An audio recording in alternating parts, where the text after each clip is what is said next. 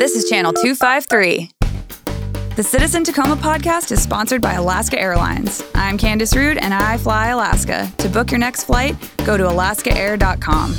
I'm Candace. I'm Doug. And we are the Citizen Tacoma podcast, informing an empowered electorate. No, I thought we were empowering an informed electorate in the city of destiny. Citizen Tacoma, my heart beats true blue. Citizen Tacoma, I'll always vote for you.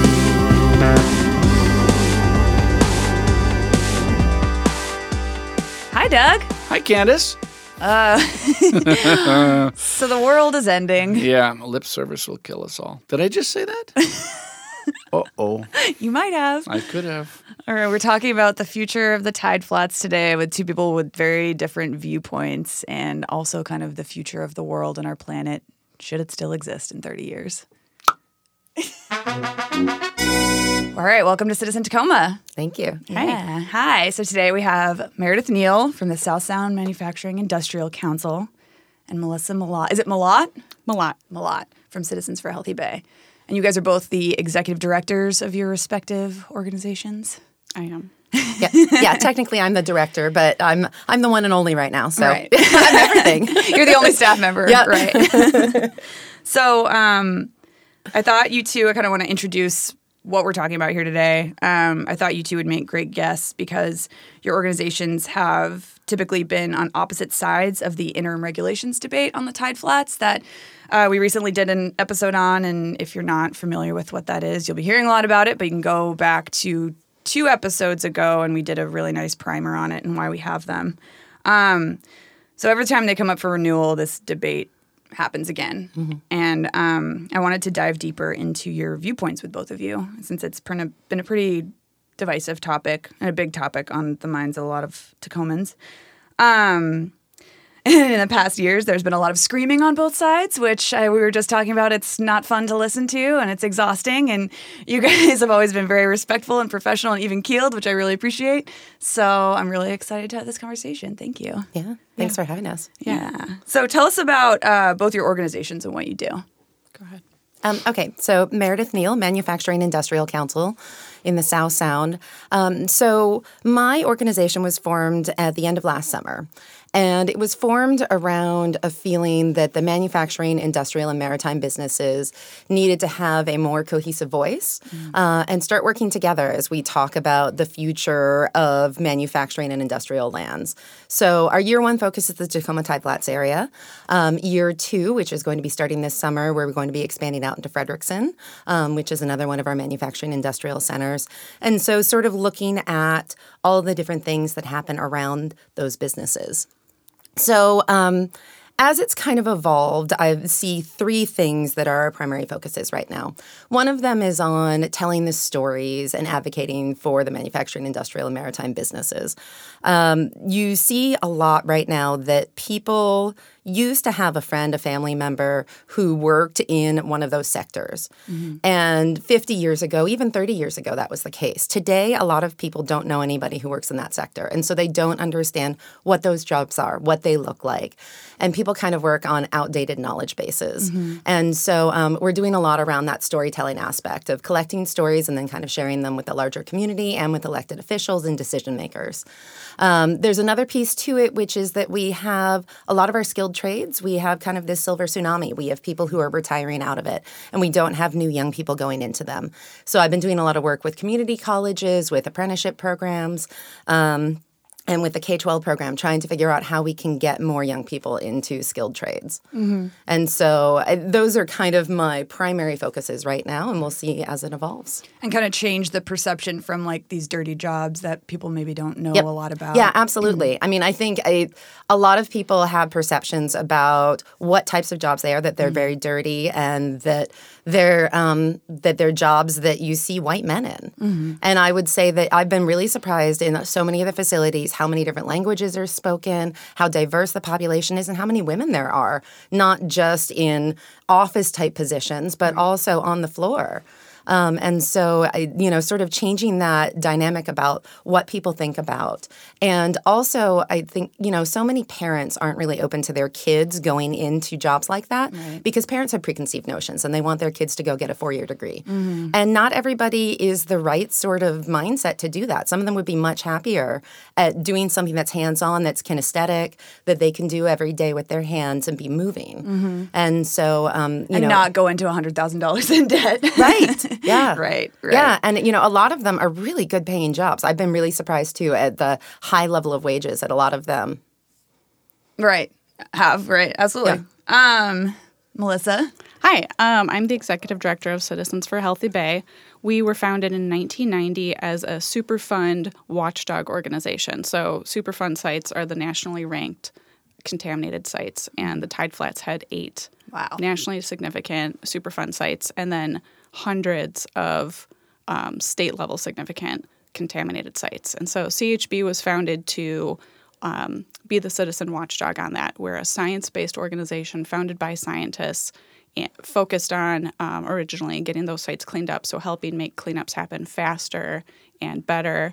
And we've been part of the 7 cleanups that have happened on the Superfund sites, and then dozens and dozens and dozens of the ones that have been cleaned up outside of Superfund sites. We also have a boat and patrol for pollution and have a lot of policy expertise on staff. So I'm a lawyer by training. Okay. And I didn't know that. Yeah. So I focused my career on policymaking, and then working with scientists is just really wonderful, and people who have technical expertise, because it gives us a depth of knowledge that's about being accurate and understanding the big picture of what's going on. And so we focus on science-based knowledge and advancing policy to protect the environment, because we believe that's what's important for a healthy community. Mm-hmm. And I'll say, I come from a labor family. My father was an organizer. My grandfather was an organizer. His father was an organizer. And so I think I get this very deeply, that we have to have a healthy economy mm-hmm. that has family wage jobs, and also a healthy environment, because if everyone's getting sick because of pollution or because of environmental issues, that's extremely expensive, and it's a huge burden for the community. Mm-hmm. So, because of that, that's why I'm an environmentalist, and why I love this job that I'm in. So, right. Yeah. So we get out on the water twice a week in the Tide Flats and patrol for pollution. We work at the policy level to advance environmental policy. We educate the public. We engage the public in how to productively engage in government decisions that affect the environment. And, that's where we're at. And so on the I think probably a lot of people know you guys, a lot of listeners know you guys, but on the interim regs side, there's been kind of this environment argument and the business argument. And that's – we're going to get into more of that later, but that's where the sides you guys have kind of fallen on, mm-hmm. historically. But I think we probably have a lot in common too. So we're going to talk about all that.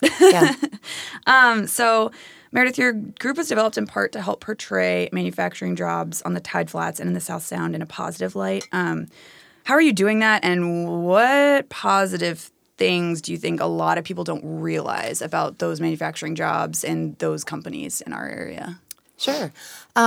So, one of the first big surprises to me is the variety of manufacturing that we have around here. When people think about manufacturing, they kind of think, as I did, about a factory that is making something that has lots of big, scary machines in it and is loud and noisy and dirty. Mm-hmm. And so one of the things that I just recently started and launched actually about a week ago is this Made in South Sound photo series. Mm-hmm. And each month we're going into a different manufacturer and taking photos and writing a little blurb about them. There is a website that students from UWT are building for me right now that will be housing that. They're a little bit behind schedule, so we'll get that up and running in a little bit. But it free labor, yes. And but it's also being featured in South Sound Business Magazine, and so there's a one-page spread. Mm-hmm. So our first one was Bite Me Cookies, and Bite Me Cookies is out in Lakewood. It's a minority woman-owned business. They make 14,000 cookies an hour, which is amazing to me. Mm-hmm. And when I was in that facility, the day that we were there, the only man that was in the entire manufacturing facility was the photographer. I brought him with me. Nice. And I was thinking, how awesome is that? Here's this business that's that the future, from the people. Top no down. Men. Yeah. Just kidding. Men are fine. I'm sorry. And so, you know, it's you look at the differences in all of these different types of manufacturers. And I picked that one partially because I think it helps people rethink that narrative. Right. You and I talked about that. Like, those cookies are sold in Whole Foods. Like, people probably have see them all the time. So you buy them. So they do contract baking. So they have their little Flour Power cookies that's kind of their main Bite Me brand. But then they contract bake for Whole Foods, for Metropolitan Market, for PCC. They use organic whole wheat flour. Everything is RGSPT free. And so it's, it does. It sort of changes that dynamic about what you think about. The next two coming up will be McFarland Cascade. They make telephone poles. Oh. So definitely like much more what you think about maybe. And they do pressure treated lumber as well. And then Pabco Roofing, which makes roofing products.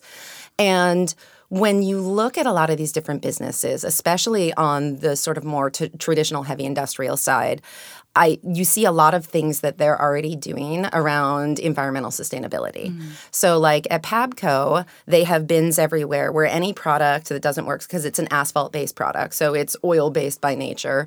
Any product that, as they pull it off the line to check it, they toss it into a bin, and those all get chopped up and are given to the city of Tacoma and are paved into our asphalt roads. Oh. And they have an asphalt recycling program as part of their roofing shingle process that people can return old roofing shingles, and they do the same thing. So they have contracts with a lot of different municipalities around here, and old shingle bits are chopped up and put into roads. Yeah. And I was like, well, that's kind of cool.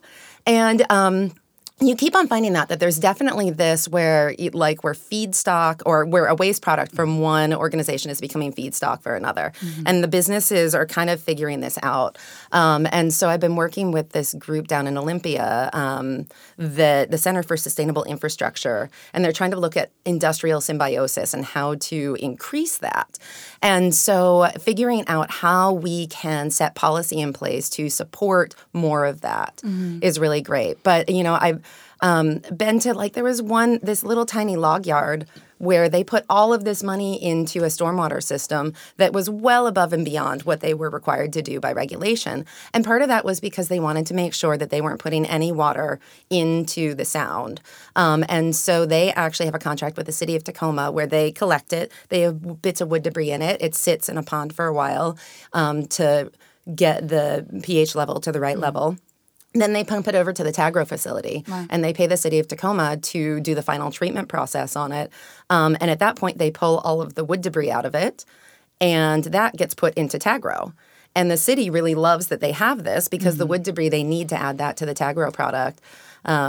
So there are lots of these little crazy stories that are so awesome that people are doing that people don't know about. Right. And because the businesses by and large seem to be pretty used to just doing their thing and being fairly siloed and not really telling other people what they're doing, even their neighbors across the street often don't know exactly what product they're making or how they're doing it and don't know all of these creative things that they've come up with to be more sustainable. Right. Yeah, that's a big part of your mission is to kind of, and you're learning about it too while you're kind of telling the world about it. Right. Absolutely. Yeah. Cool. Can I? Yeah. One of the things that Meredith was talking about that I think is really, I hope we can talk about more today, is that symbiosis. I think that there's, the word that I wanted to talk about today was ecosystem of businesses in the Tide Flats and how businesses, if we can set up an ecosystem that is about sustainability and sustainable into the future, that would be really good. Right now, I think that people are concerned. You know, I think that there's Tacoma has changed. Its ethic has changed a lot. Right. I think that people have become much more environmentally aware, and especially as the reports about climate change have come out that are so scary, people are thinking about their lives and their kids' lives, and they want businesses that are going to allow us to continue our economy healthy and have a vibrant community into the future in the face of climate change. And there's so much concern about fossil fuels and fossil fuel businesses, and it seems like right now we have an ecosystem of fossil fuels in the tide flats. And so I don't think that anyone I know is concerned about the image of businesses overall. Like, I hear tons of really great stories about businesses all the time. There are amazing business leaders in the tide flats and throughout the community, but we also have a sector that's, you know, outdated energy, and we have to be looking at what's gonna set us up for success into the future, and then who's supposed to be like laying the rails for us to get there. And I think that the port, I think the Chamber of Commerce, the economic development folks need to be focused on bringing about the right types of businesses for us to survive into the future. And it feels like that hasn't happened. And that's, I think, what people are. I think that's like part of that feeling of tension that there is. Yeah, I would tend to agree. You know, I know this came up, I think, before we started recording about this sort of feeling of jobs versus the economy. Right. And I think that you and I both really want to move beyond that, because I think we both understand that we need both. All right, jobs versus the environment, sorry. Right. Jobs versus the environment. Right. But that, you know, that we need a healthy environment for us to move into the future, and we need a good, healthy job base as well. And so I do think that fossil fuels are definitely one of the biggest sticking points that we keep on running across. And my guess is that if everybody sat down and sort of laid out their vision for where we're likely to be 50 years in the future, it's probably going to be pretty similar. I think the difference is the time frame between now and then and how we get there, because I think that on the business side, you hear people saying that we're not there yet. I mean, so if you removed all fossil fuels from the tide flats tomorrow, existing fossil fuels and fossil fuel infrastructure from the tide flats, that wouldn't change anything about consumer preference. Right now, in Tacoma and in South Puget Sound, we are using more fossil fuels than we have infrastructure for here, which is why we have barges and trucks and everything else bringing additional fossil fuels in. And so it's that acknowledgement that we're not ready yet, that there aren't enough other types of technologies out there yet, you know. Electric cars are fantastic. The technology has gotten a lot better. My family owns an electric car as one of our two vehicles. And people are slowly transitioning over to that. But I was just looking. Only 2,919 electric cars were registered in Pierce County last year. Oh, wow. So there are less than 3,000 cars. There are 900,000 people who live in Pierce County. Right. So that's less than 1% of households have an electric car right now. And so it's kind of that, like, there are baby steps. And each one of them, I think, is a really good and powerful one. And figuring out how we can lay that framework. But to me, I think that that's the limiting factor, is that right now, consumers are still using fossil fuels, and that until we have things that are a real viable alternative. You know, right now in Tacoma, we have the most renewable fuel options available, where we have biodiesel and ethanol and that sort of thing, and we sell more of it here in Tacoma than any place else in the state. Wow. In the tide flats? In the tide flats. Okay, yeah. Is that mostly U.S. Oil? It's Targa, actually. Oh, Targa. Okay. Mostly Targa. U.S. Oil is a little bit, too, but they're mostly a refinery. So Targa was the first one to bring biodiesel to the commercial market in Washington State, and I think that was in 2007. Well, now it's Seaport Sound Terminal. They're always changing names. But that's a good point, I think, and that's kind of been – oh, now we're going to have to go into LNG. But that's kind of been the conversation about the liquid natural gas plant that's being built on the tide flats right now. Is some see it as a bridge and a necessary bridge, and some say it's still too dangerous. It's still too much methane's being released in the in the lifeline from wellhead to use of this fuel, of this natural gas product. So it's maybe in 50 years we'll all be in the same place, but right now we're definitely not. So with the interim regulations on the tide flats, kind of the big contentious part of that was, there's a piece of those interim regs that says no new fossil fuel businesses will be built on the Tide Flats or will open on the Tide Flats. But existing businesses can expand. And I know that's probably where you two have been at most at odds. Mm-hmm. So can you tell me about, I mean, are you happy with them as they are? Is it a good compromise? Is it not going far enough? Is it too detrimental to business? Can you guys talk about that?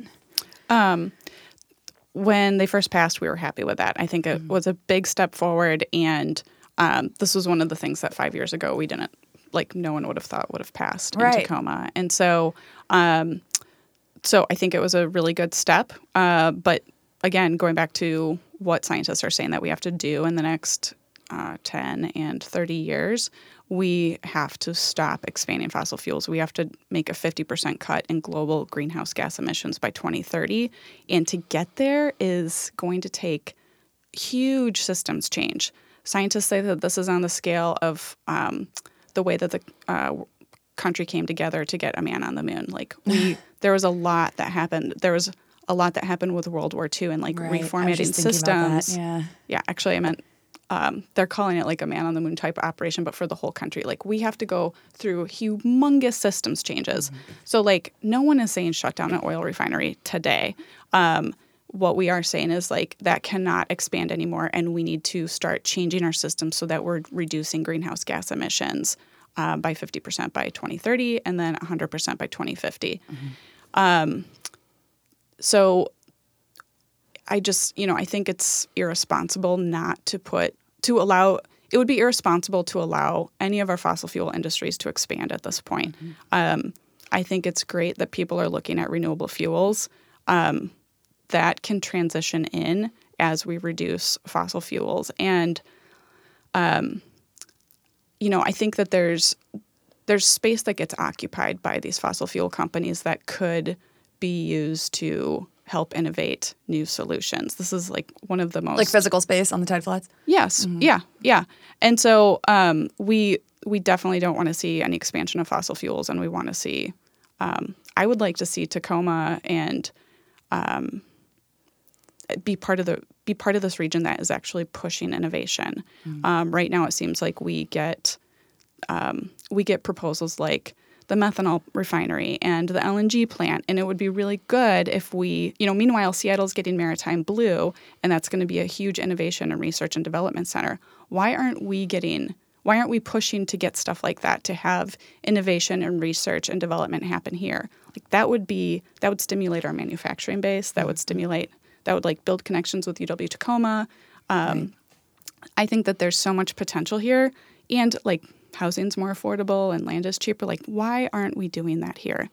Yeah. Right. We have the space and the workforce and the humongous potential for it.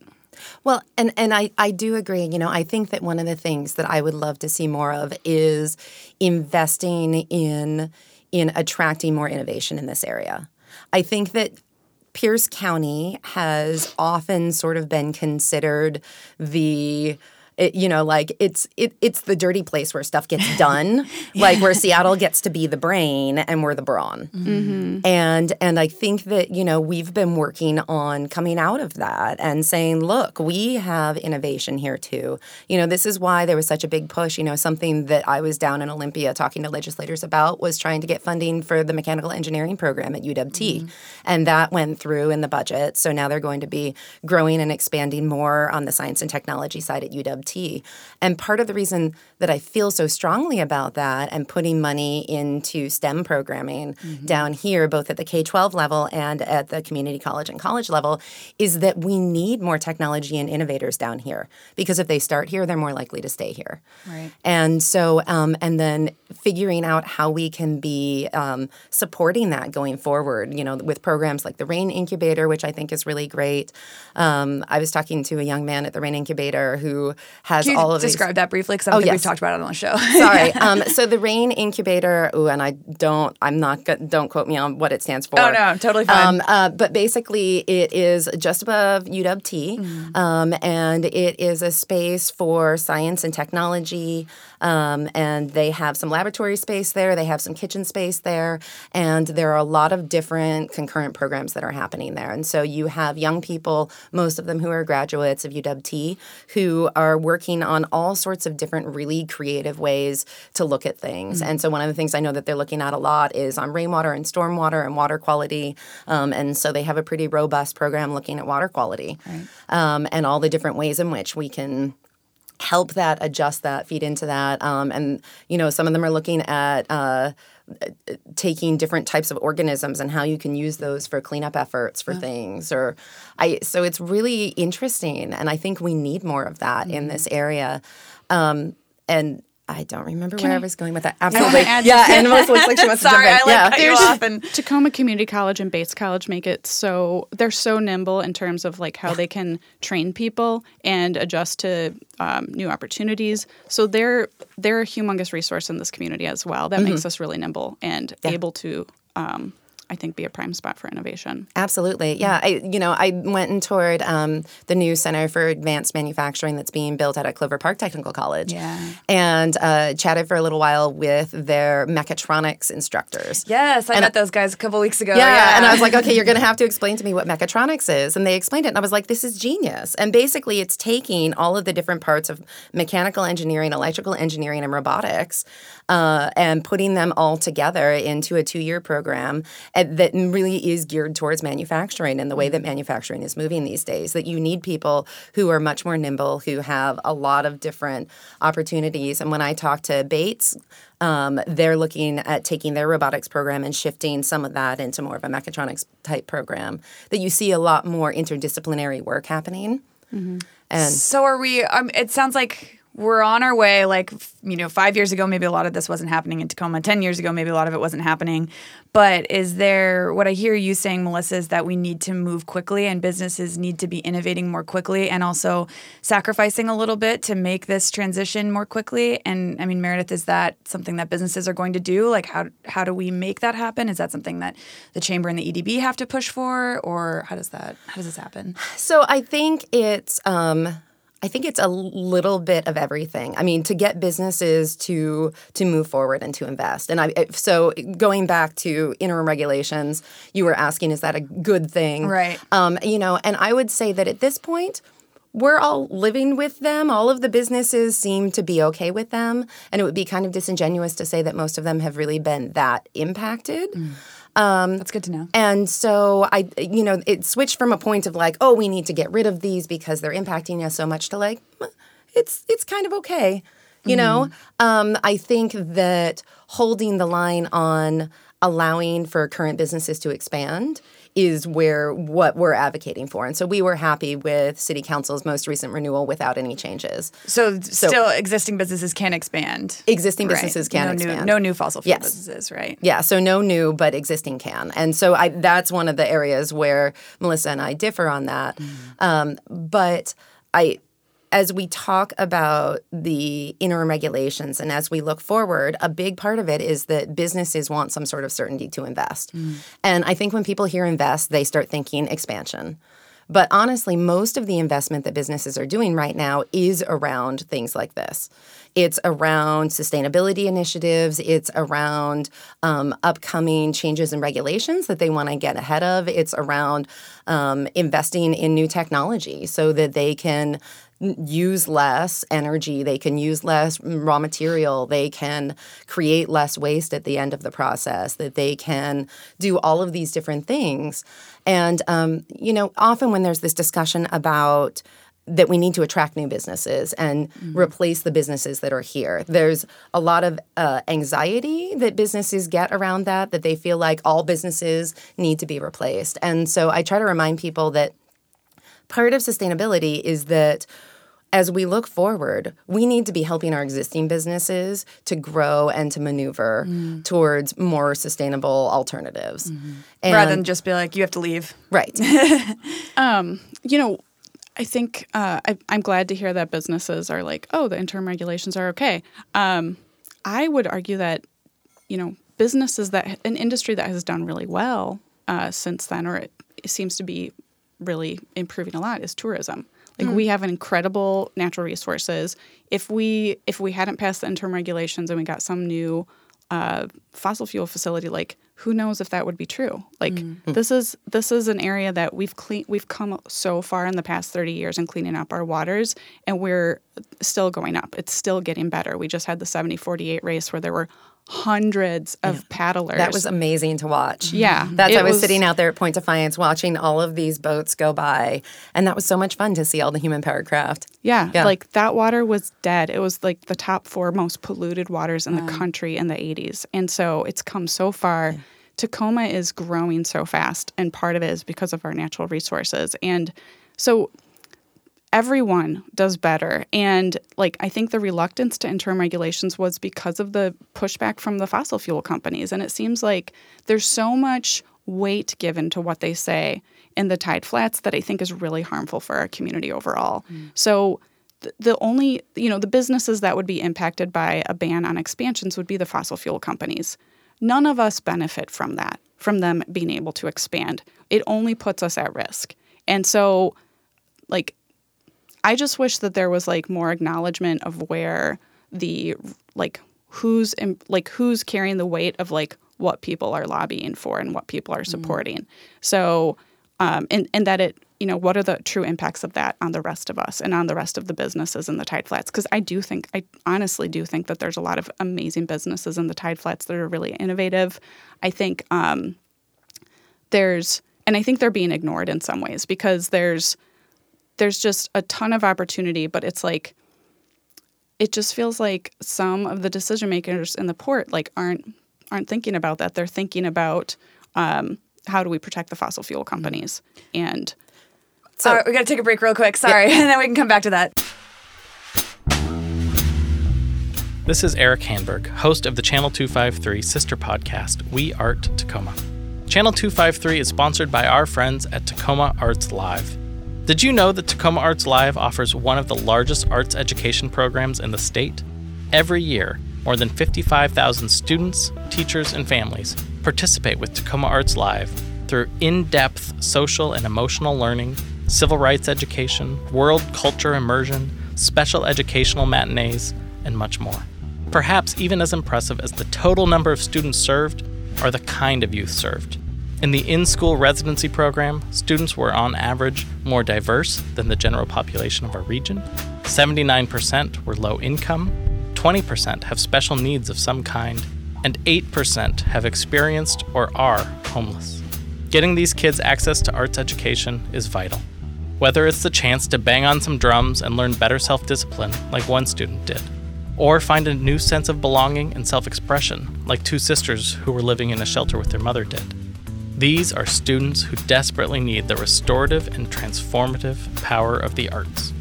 Tacoma Arts Live provides our youth with the tools that will create an enlightened, creative, and discerning citizenry ready for the challenges of the 21st century. Learn more at tacomaartslive.org/education. My thanks to Tacoma Arts Live for their support of Channel 253. All right, we're back. And if you're enjoying this conversation, please become a member at channel253.com/membership. It's $4 a month or $40 a year. $4 a month, Melissa informs, is a double scoop at Ice Cream Social? Somewhere around there. Nice. Yeah. Nice. All right. So, Meredith, we cut you off for a break, but we're back. That's, so, two quick things on the fossil fuel expansion. Melissa was saying that it would only impact fossil fuel companies. So, here's how I see it, is that right now, first of all, there's not a whole lot of available land in the Tide Flats area. So, expansion is all kind of relative. The likelihood of any of them expanding in any huge amount of footprint is unlikely because there isn't land left. That's part of the reason why we have places like Fredrickson and Sumner that are growing so much right now in their manufacturing industrial centers. A lot of the expansion right now is them moving into more renewable fuels and figuring out what that looks like, because the fossil fuel companies all know that there is a horizon at which the cost of getting fossil fuels out of the ground, the cost of transporting them, and the availability of them is going to shift, and consumer preference is changing. And so, they do realize that, and there is a move to figure out how to incorporate more and more renewable fuels into the mix there. Okay. So That was going to be my one comment, right, and then we can move on from there. No, that's good. Thank you. I like the back and forth. Actually, can I say one thing? Because I was just thinking. So as we talk about the Tacoma Tide Flats area, and I forgot to mention this earlier, that most people think of the Port of Tacoma. And so I just want to remind people that only about 50% of land area is owned and operated by the Port of Tacoma. The other 50% is privately owned and operated. And of that, the Puyallup tribe has a large parcel of land there in the middle of the tide flats. And then along the edges, they have a decent amount of land along the high lobos as well. So as you think about that, start thinking about the fact that, you know, people kind of use the port and the tide flats interchangeably. Right. Mm-hmm. But that, you know, the Port of Tacoma only has about 50% of land area that's being used towards international shipping and trade. And then they have a lot of tenants there that are manufacturers, warehouses, other things that support that trade. Mm-hmm. For sure. And they also are a figurehead there. So I think when people, when I say, you know, the port is an entity, it's a elected body. By the Pierce County voters, its commission is, but it plays an enormous role in policy making around here. And then I guess I want to you mentioned the tribe, and the people of the Puyallup tribe have lived and hunted and fished here for thousands and thousands of years. The tide flats were originally the land that they lived on, and we've been able to build on it because we made agreements with them that. They find are not being fulfilled. And so that we would notify them and consult them on certain – is that what you're referring to? Yeah, that's what I'm referring to. And just the overall I see in my job that there's a lot of tension. And it doesn't feel like people are respecting like the agreements and the fact that we have this economy here because and it's on land that used to be land that the tribe lived on. And so I think that if we want to have a sustainable future and a thriving community, part of it is like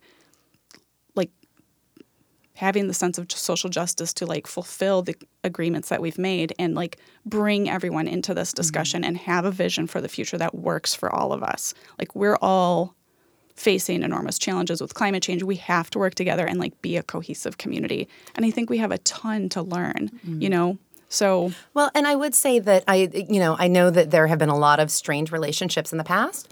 And I do see a lot of movement towards that. I think that the sub-area planning process and the fact that you got all five entities, the city of Tacoma, the Port of Tacoma, the city of Fife, the Puyallup tribe, and the Pierce County, you got everybody to sit at the table and to actually come up with a work plan together. And that you had two elected officials from each of those bodies who made it to each one of the meetings, and that there was a lot of respect there and a lot of acknowledgement about needing to build better lines of communication, and that this is kind of like a rebuilding of that. And you see that the city of Tacoma has done a lot of things. The new incoming director, who I think starts this week at the Port of Tacoma, he said in his speech at the beginning that one of the things that he acknowledges is that the port has not had a great relationship with the tribe. And I think he said that was his first priority when he took office, was to sort of start rebuilding that relationship again. And so that's great. Yeah. I mean, you're seeing that in a lot of different ways where there is an acknowledgement that there was a relationship that wasn't maintained where it should have been, and that we're sort of having to start again with building trust and with acknowledging that there are a lot of different things at play, and that everybody needs to get together and work on this. And that this is, I mean, all of this is a big issue. Right. Climate change is a big issue. The future of our economy and our jobs and our families is a huge issue. And so, I mean, there's no silver bullet that's going to solve everything. And so we all have to work together. Right. And, I mean, we have, I think, two open seats on the Port of Tacoma Commission, and those could be filled by folks who are a lot younger and a lot more progressive than we've typically seen on the commission in the past. So that there could be a sea change in, hopefully, in the port's relations with the tribe. And I think the city is really shout out to the city because they've done a lot in the last couple of years to improve that relationship, I think. Well, they really have. You look at the whole slate of candidates for the Port Commission, and it's really encouraging to see that you have women, you have younger people, you have people of color, and definitely a much more diverse group of people in terms of background, in terms of thought. And so I would love, you know, I think no matter who ends up on the Port Commission, that we are going to see some change there too. Right. Yeah. Like there's candidates that will be impacted by the climate change decisions they make. They aren't just like retired. It's a good point. So we've kind of already talked about this, how in 30 years you two kind of see the same vision for the port. But so I want to challenge you to look like 5 years from now. What does the Tide Flats area look like for you, Meredith, and for you, Melissa? Do you want to go first? Yeah, I mean, so sub-area planning is happening right now. That's the planning process that is happening to set a vision for the Tide Flats, like a community vision for the Tide Flats, and then set the plans in place to make that vision happen. And one of the things that we absolutely want to see, like, no further expansion or added capacity of fossil fuels. We want to see more incentives or controls on stormwater pollution. So permittees of entities that have parking lots and different areas where pollution runs off into the water, they have permits. And the number of, between 2015 and 2018, the number of permittees in the Tide Flats who weren't meeting the goals of their permits tripled. Oh, wow. So stormwater pollution is a big problem in our waters. It's the number one pollutant in Puget Sound. And the thing that's really scary about it is that there's two things that I would say are scary about it. We don't know how all those pollutants interact. Mm-hmm. And you know, I think at some point in the future we'll figure out that, you know, the loss of salmon is or the decline in salmon is very, very attributable to things that we don't understand about stormwater. Mm. And then with climate change, you know, our waters are acidifying really quickly. And when you have all these dynamics happen at avalanches, the impact of pollutants. And so we really should get a handle on the pollution going into the waters. We need to stop increasing that pollution and reduce it so that we can make our ecosystem and our water is more resilient to what's going to happen with climate change in the coming decades. Right. So it's not just about no more fossil fuels. We just need to do a better job taking care of what's going into the water right now, just through things that we think are basic and that everyone should already be doing because it's part of the permit. Yeah. Right. And then we'd also like to see faster and better cleanups of contaminated sites in the Tide Flats. So there's one Superfund site left to clean up. It's the Occidental Chemical site. And then there's, like I said, I think there's like 112 other sites that are undergoing or have not yet started their cleanups. And we need these cleanups to happen faster. There's a lot of stuff sitting out there, and things just we need to get this cleaned up so that our environment can be more resilient to climate. You know, on the cleanup side of things, I've been doing some research and sort of trying to figure out why some of these cleanups have taken so long. And a lot of it seems to come down to funding, that unfortunately a lot of the businesses that were the original polluters are no longer in business. Mm. And so there isn't money there. And some of it depends on what's happening at the federal level. And, you know, right now, right now there's not so much of an interest in putting dollars into that sort of thing. But there has been, I think, movement and discussion about everybody sort of needing to work together to lobby to get more dollars towards finishing the cleanup here. I think, you know, I moved to Tacoma in 1999 and spent a lot of time down on the Foss Waterway. And I think now to how much cleaner it is than it was back then. After a big storm, the stuff that came out of the twin 96-inch pipes out of Nally Valley was terrible. Mm. And I was working with the Sea Scouts at the time, and, like, we would tell the youth, like, don't touch the water, like, you know. Because there was, I mean, gross stuff that was coming out of there, and you don't see that anymore. And, I mean, so we've made these huge strides, and I think that the community and the businesses should be really proud of that. That, I mean, I think there was a lot of heavy lift, that we have gotten so much better and done so many things, and we're just continuing to improve. But that there are some of these legacy sites that we've been left with that we need to figure out how to get the dollars to clean them up and to finish that process. Because, you know, I would love to see us have some of our Superfund sites get delisted. Mm. I mean, you look at the South Channel one and the South Tacoma, that one's pretty close, actually. There's only a little bit left that they're still monitoring a few different things.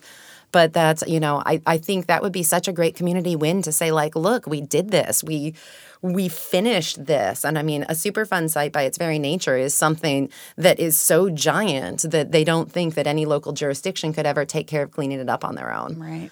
And so. I definitely think that Superfund sites are especially expensive to clean up.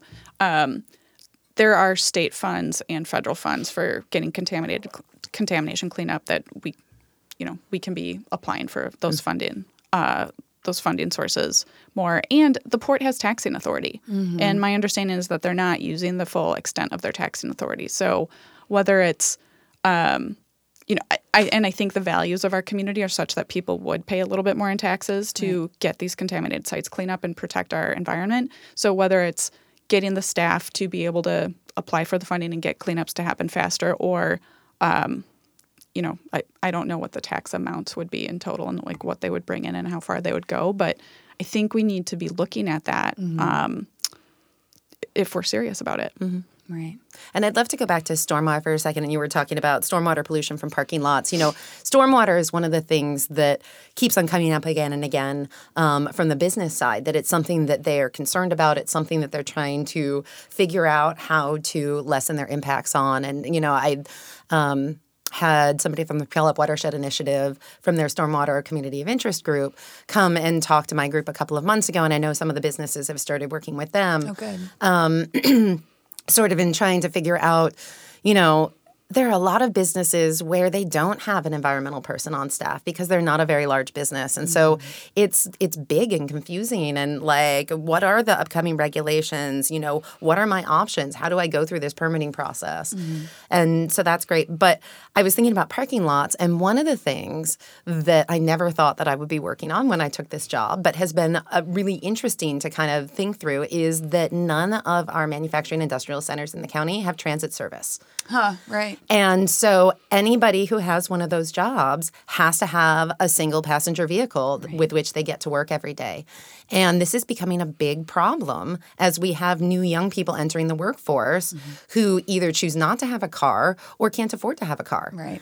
And so a lot of the businesses have started coming to me and saying, like, hey, we need help with this. And so we've been working with Pierce Transit to sort of try to figure out what sort of creative solutions we can do. We've been talking about maybe adding the Tide Flats area into this Lyft last mile option that they have, which they only have funding. It's a pilot program, so it's only through the end of the year. But sort of trying to come up with some more creative options. Augmenting public transit. Yes, augmenting transit so that we can get people to and from those jobs without having to rely on single passenger cars. Just a fleet of Lime scooters. Yeah. Well, that's so, you know, right now they're working on they're in final design right now on Taylor Way. Mm-hmm. So Taylor Way is where a lot of the non-port-owned businesses are located along that section there.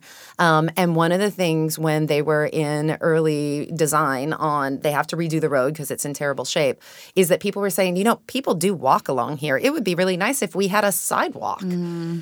And so part of the plan is that there's going to be, I think, like a 10-foot wide sidewalk along there, which would be perfect for that sort of thing. But there's not bicycle and pedestrian infrastructure down there right now. It's not very safe. You know, if you talk about you have large trucks, you have a lot of truck parking and queuing area. And so they're working on some of those things with truck queuing. So and trying to figure out some of these ways in which trucks can get notified that like, okay, the thing that you need to pick up is going to be available at 2 p.m. Right. So you don't need to get here at 8 a.m. and sit here all day and maybe keep your engine running if you have something that like if you have a refrigerated or frozen truck. And so there are a lot of those things that we're working through. But transit was one of them that I was like, oh, and I my very first job was working as an environmental planner for a company that did a lot of transit projects and transportation projects. And so I was like, look, we've kind of come full circle. Right.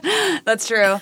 Yeah, the short haul. I mean, I know the port has tried with making the RFID tags for the short haul truckers, so they're not sitting there in line waiting all day, running their engines just to make a pickup. So maybe there are things, but the public transit part is really huge, and that's a good idea to work on. So I wanted to touch on the LNG plant a little bit because it's such a big elephant in the room always. So Melissa, you recently wrote an op-ed in the Seattle Times praising Governor Inslee for pulling his support for the plant. And so Meredith, I wanted to ask, like, a lot of time has passed since you were a city council candidate and you were in support of the plant, but because it was a bridge fuel and, you know, to a better future, hopefully. And I wanted to know if you still feel that it's a net positive and why. Yeah. So so I still have pretty much the same position I did when I was running for city council. And it wasn't a particularly popular one then. Right. And still isn't particularly popular in the greater conversation. But I support the LNG plant still because it is a bridge fuel and because having been around a lot of the large ships, the bunker fuel is such a nasty fuel. Some of them are going to low sulfur diesel now. Some of them are doing other things. They're using scrubbers. The scrubbers I have a lot of concerns about because basically it's kind of putting out the pollutants underwater instead. And I worry about what that's doing as we talk about a lot of these different pollutants in our waters anyway, as we talk about our salmon and our orcas and all of our other marine wildlife. But where I see it right now is that when we're talking about local air quality, that it is definitely a net positive to switch over to LNG. And that's the whole reason why a lot of the shipping lines are looking at it, because right now there aren't any viable other alternatives. It's got to be some sort of fossil fuel-based thing. That we're not at a place where you can do electric. I mean, I was reading through even the electrification of the ferries, like the Bainbridge Island ferry. That one, still, they have to recharge every single time they make it to dock. And so you can't have something that's going very far to Alaska, I guess. Yes, with the technology that we have now to go electric. There aren't other technologies available right now. And I don't see, unless we have some huge breakthrough, I don't see us having technology anytime soon. You know, I know a lot of the commercial shipping lines. Maersk recently was one of them that put out a thing saying that they have all of these goals, and then they admitted that right now they don't see any pathway to get to that goal. And so a lot of the shipping lines are looking at investing money into trying to figure out technologies. But we're so far from that I see LNG as being that bridge in between. And it does lower greenhouse gas emissions. It does lower all of these other things, so much sulfur and nitrous oxide, all these different things that are getting spewed into our air right now.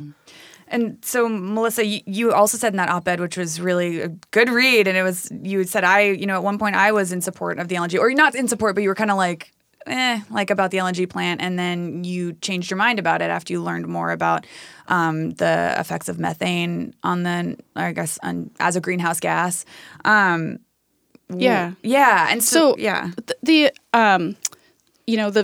environmental group that I worked at in Wisconsin, like 10 years ago, we were in favor of natural gas. Like, everyone thought that it was a bridge fuel, but the fact is that we don't have time for it anymore, because when you extract natural gas from the ground and then transport in pipes, there's fugitive emissions that come out. And those emissions, natural gas is mostly methane. And so methane is much more powerful as a greenhouse gas than CO2. So, and then it degrades over time into CO2. So at the 20-year mark, like, if you release methane into the environment, it will be 86 times more potent than CO2 as a greenhouse gas. So in retaining heat in the atmosphere at the 20-year mark, like if you're looking at it 20 years down the road. And then when you look at it 100 years down the road, it's only like 30-something times more potent. And so so we have to be really careful, as it turns out, with natural gas, because when we extract it, it's a very powerful natural gas, even though when we look at it for a specific project, it looks like it burns cleaner, because it does burn cleaner. But the problem is that extracting it causes this humongous problem that we hadn't been considering for a long time. And so now we are. And so when you look at the LNG plant and you're looking at the climate impacts of it, it is going to be much, much worse than doing nothing to change the status quo for the first 20 years after the gas is extracted. And so that would be during the time that we have talked about, like, right. We really need to be reducing emissions. Yeah. So it will make it much harder. So the climate impacts of the plant, I think, are worse than the status quo, like doing nothing in the meantime. And even if you look at it 100 years down the road, it's only 1% to 4% better. Like, that's not a good enough reason to say that we're going to do this after the worst impacts of climate change have, like, already happened. I mean, there are very scary and dire reports about where we're headed on climate change, and so we cannot make our – like the heavy lift we have to do any heavier. And LNG would absolutely do that. It would be setting in place infrastructure that would have other impacts in the region with natural gas. And so I think that's really problematic. And then Meredith, I for a long time thought that it was going to be better on local air quality, but it's not. When you look at the SEIS that came out, the ships would have both the diesel engine and the natural gas engine or the LNG engine. And so all of these ships, like the ferries that use it and everything, they have a diesel engine and a natural gas engine because natural gas is not it's not powerful enough to use, like, in the nearshore areas. And so when you look at the reports from the SEIS about what the air quality would be, it breaks it down from, like, away from the shore and then near shore. And near shore, there's not a big difference. It's not going to improve. Interesting. I'll have to check into that because I'm fairly certain that, the LNG ship that Tote has on their Puerto Rico run is 100% LNG. I believe that they don't have diesel fuel aboard or a diesel engine. Yeah, I'm interested in knowing that too. I will send you so that's now we have to do some more research. I know, dang, and we're like out of time and we just got heated. No, I do want to know that, and I'll send you the tables that we were looking at from the SEIS that shows this. Mm-hmm. So we'll, if you guys can find that information and send it to me, we'll put it in the show notes so people can look for themselves. And just closing thoughts, any closing thoughts you both have or what you two have in common versus, you know, the things we've talked about that you don't. Sure. Yeah. I think we absolutely both, I mean, I have tons of respect for Meredith, mm-hmm. and I think that we clearly want to have a healthy and thriving community.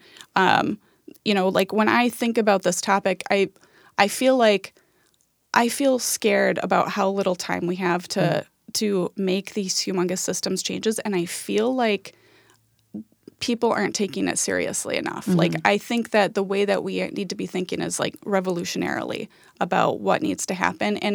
And with that, I think there's a ton of economic potential. Like, renewable energy is a fast-growing field, and there's tons and tons of jobs with it. Like, the methanol plant and the LNG plant both were, like, not that many jobs. Mm-hmm. And so if we look at, like, a renewable energy project or, like, some of the innovative manufacturing things that can happen here, like, there's much more economic wealth that can happen from that than fossil fuels. Mm.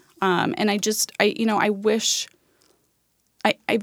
wish we were, like, pushing harder on that, in that direction. Mm. Mm. Yeah. And I think I would say the same thing. I mean, I have so much respect for Melissa, and I think, I think that we've been really blessed to have people on both sides who can speak in a way that, I mean, I think we do hear each other, and I think that we do have a lot in common.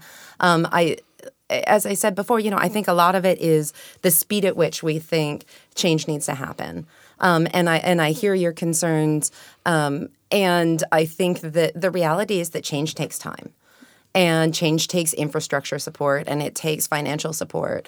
And so it's going to be a heavy lift from everybody. I think that we are starting to see changes. I think everybody would wish that things would happen faster. But, you know, there are things like the Puyallup River Bridge, now the Fishy Moores Bridge, Memorial Bridge, that, you know, it keeps on – the time frame keeps on expanding for when that's going to open. And it's been an impact on a lot of different communities down there. But at a certain point – things take what they take. Mm-hmm. So hopefully we have the time. I know. That's the thing. But you know, looking forward, I think that the good thing is that we can all agree on a lot of things, mm-hmm. that we want a strong, healthy community. And to have a strong, healthy community, that we need innovation and clean technology. I mean, we need to move towards a cleaner future, that we need to have good living wage jobs, and that we need to have these other things that make our community a good place to live and where you can grow up, raise a family, and retire. I mean, at the end of the day, I live 3 miles from the Tide Flats. I'm raising my kids here.